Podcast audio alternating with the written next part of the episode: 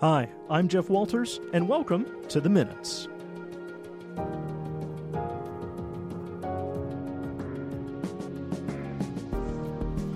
And thanks for listening today. It's great to have you along on the minutes for the week of January the 8th, 2024. This is a City of Thunder Bay podcast. The Minutes takes a look at what happened at Thunder Bay City Council this week. On this episode, we'll have a rundown of what happened on Monday and a couple of feature interviews to start off our podcast. That includes Kayla Dixon, the Director of Engineering, to talk about traffic light synchronization, and a discussion with City Manager Norm Gale, who announced his retirement this week. We'll have those interviews in just a couple of minutes. But first, Council approved a contract for just under a million dollars to renovate both City Hall and the Whalen Building. The renovations are so the Finance Department can move to the Whalen Building and then free up space for the Legal Services Department to move within City Hall. There will also be some electrical and mechanical work done in City Hall as well. Council originally made the decision to move the departments around in August of 2022. Council received the updated drinking water financial plan on Monday. The plan shows how the water system will remain financially sustainable into the future, taking into account the use of water, operational costs, and future capital costs. The plan was previously updated in 2018, and there have been some changes since that time. On a financial basis, the total expenses increased by 19% over that time, mainly because of insurance, higher purchase services, and the restoration of utility huts. Now, the water utility is on track to be financially independent, and that means that your water bills pay for the entire water system. Over the next 20 or so years, $394 million in capital spending will be required to keep the water system up to date, this includes $25 million over the next 20 years to replace lead service lines. Now, total expenditures are about $40 million this year for waterworks, and they will fluctuate, and they'll increase to over $60 million by 2042. This includes operating expenses and capital costs, as well as debt repayment and interest charges. Now, capital costs are expected to eventually decrease as well. The plan does see water consumption growing by less than 1% a year until 2027, and then it's going to remain stable until 2042. Water revenues for this year were $34 million, and the reserve fund for waterworks is just over $20 million. In the future, though, rates are forecasted to increase by 3% from 2025 to 2028, 2.5% from 2029 to 2037, and then 1.9% after that. And here are some of the infrastructure statistics when it comes to water services in Thunder Bay. There's 723 kilometers of water lines, four reservoirs, seven pump stations, and nearly 38,000 service connections. A resolution from Councillor Michael Zussino got a green light on Monday night. The request was to look again at the installation of red light cameras. The issue was previously brought to Council in 2021 Administration will report back on the costs, the timelines, potential revenues, and recommended locations for the cameras.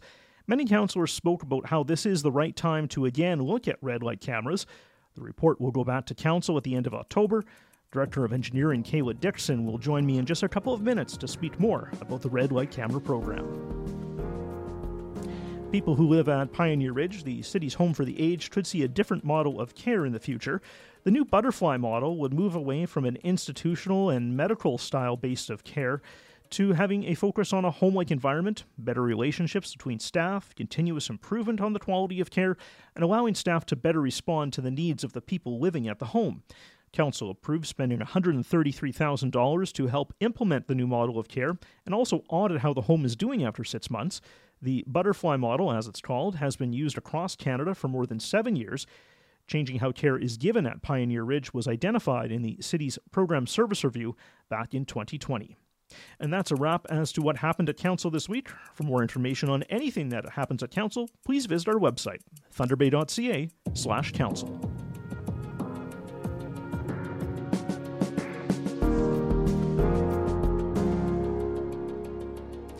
It's something that my three year old even tells me from the back seat. You've got to stop at a red light. It's an issue throughout Thunder Bay and the world with drivers running through red lights. Three years ago, the concept of bringing red light cameras to Thunder Bay was voted down by Council at that time, and now Councillor Michael Zussino wants the city to look at this again, and Council gave its approval to introducing red light cameras, potentially, in Thunder Bay. Kayla Dixon is the Director of Engineering with the city, and she joins me now in the Minute studio. Kayla, thanks for coming in today. Thanks for having me. I'm glad that you could make it in today. So, so what exactly are red light cameras? So basically, red light cameras are an automated enforcement uh, process where, as a vehicle approaches a traffic intersection, if the lights have turned red, um, the traffic controller communicates to the cameras when that happens, and pictures are taken then of vehicles um, as they're proceeding into the intersection past the red and then in the intersection.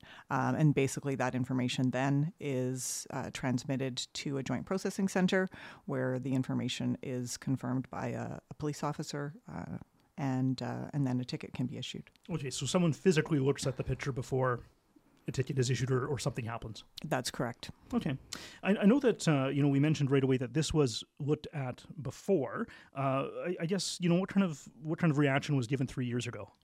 Yeah, so council was uh, partially supportive. Certainly, it's a road safety initiative, and they were interested in that. But they did also feel that there was some frustration with drivers within the city um, that lights were not synced at the time, and there was um, issues where you know, you would be on a main inter or a main arterial, and you would have to stop for a light that there was no one uh, waiting to to enter the intersection. So um, that was certainly one of the reasons that council uh, didn't approve it. They also did mention that there's an investment that's required by the city um, in order to implement the the program, and they were wondering if they were going to make that. Uh, that investment back. I know that you've looked at this before. Obviously, these red light cameras. What what intersections were highlighted before? What kind of intersections were highlighted before? Um, so we had looked at uh, traffic uh, collisions in the past, and basically um, reviewed those and identified where we see the the T-bone, the, the right angle collisions, um, and those were the ones that were the focus. So three years ago, uh, this was voted down, and then kind of traffic light synchronization became the priority. Uh, I guess where are we when it comes to the synchronization project?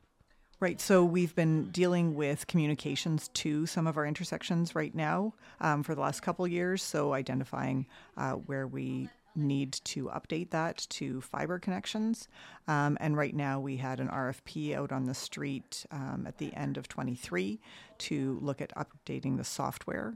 Um, that's required to run the uh, the automated traffic management system, and so now we'll be meeting with uh, that vendor and getting that together so that probably by the third quarter, end of this year for sure, we'll have three corridors that will be uh, synchronized. They'll have uh, the traffic software and the communication and the controllers there.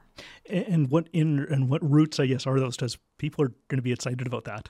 Yeah, for sure. So we're looking at um, some major east-west corridors. So we've got Arthur Street, Harbor Expressway, and uh, Red River Road. Not Memorial yet. Not Memorial yet, so then we'll be moving into the north south corridors after we do those. Kayla Dixon, she is the Director of Engineering with the city, and she joined me here in the Minute studio.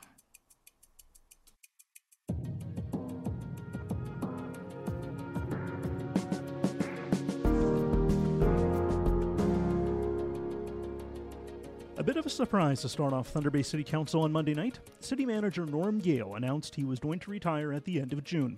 Gale has been the city manager for eight years, the longest serving city manager in Thunder Bay's history, and to talk about his decision and what it means for Thunder Bay, Norm Gale joins me in the Minute Studio. Norm, thanks for coming in today. Happy to do this, Jeff. Good to see you. Yeah, good to see you too. Thank you very much. This feels, you know, like maybe something I would have done a couple years ago with you in a different setting. yes, indeed. I remember those days. so do I. Uh, so, first of all, congratulations. Thank you. Uh, why the decision to retire? Uh, y- you know, it's time. I think one of the most important tricks of leadership is knowing when to leave, knowing when to go. My career in public service has been for 40 years now, and in different roles and different fashions. And uh, with eight years now today as city manager, and almost nine when I leave, um, I think it's time to uh, to relax a little bit more, and uh, with with great gratitude to the opportunities that I've had. Now, you still have six months to go yeah. before you leave your office for the last time and you, you close the door. What are you hoping to accomplish in that next six months? My last day as city manager will be on the 28th of June, uh, so six months from now. And I intend to work very hard until the very last day. And there are some big things that uh, together we need to get done. That includes the 2024 budget, uh, includes delivering on the uh, 2023 to 27 strategic plan um, and positioning the city of Thunder Bay uh, as best we can for more homes and more houses.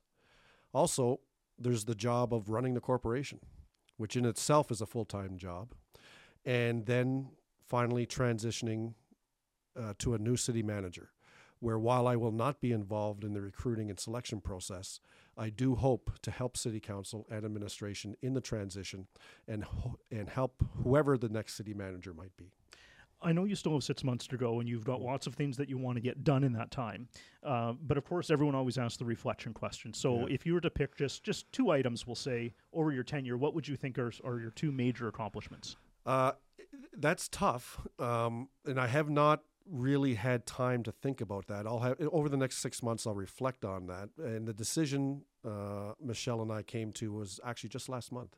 It's very recent, uh, but two things come to mind.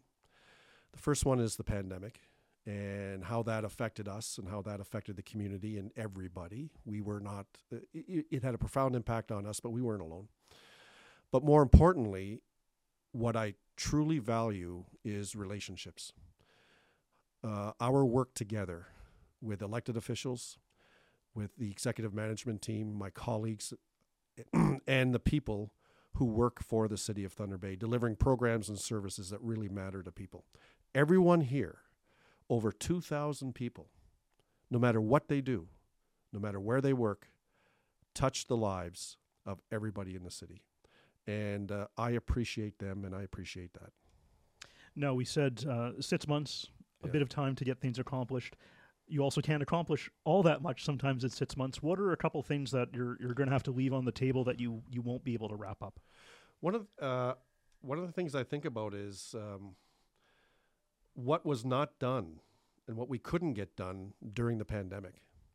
What was left on the table, uh, and you know, when I go away, that will always be on my mind. Is what could have happened, what might have happened had there not been a pandemic.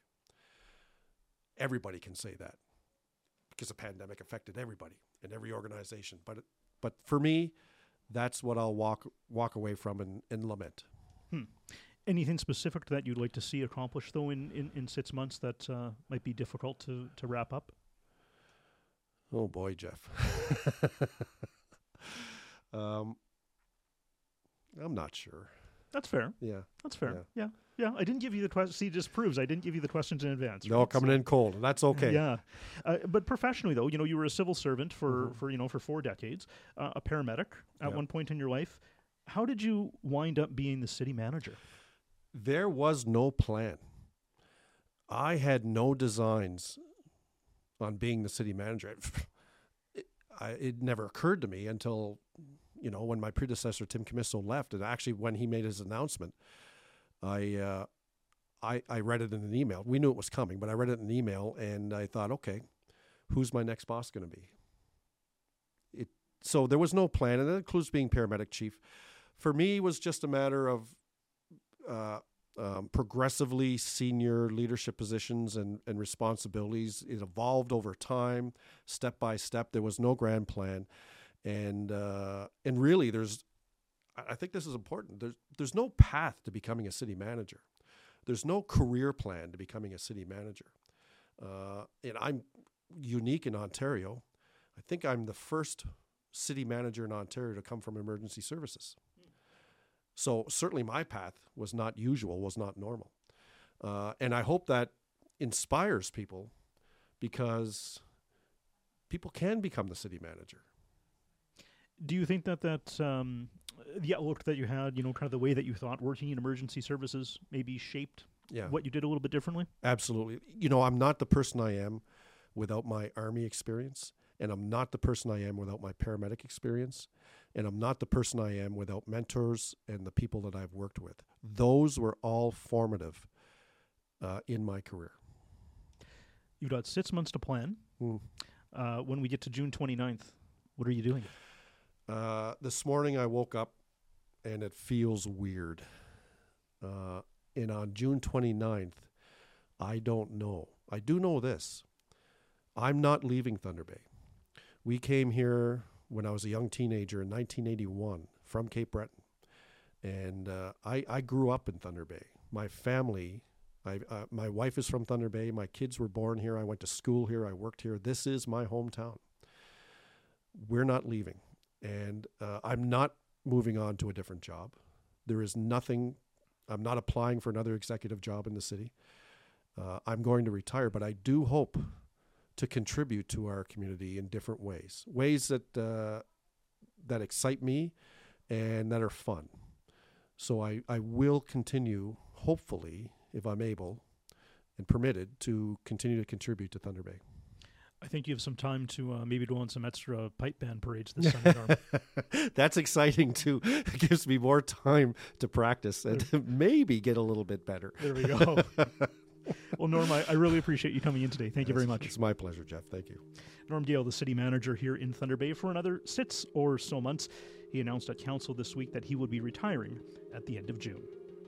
A big thanks for listening to the minutes this week. Of course, if you want more information about City Council, agendas, or minutes, visit thunderbay.ca slash council.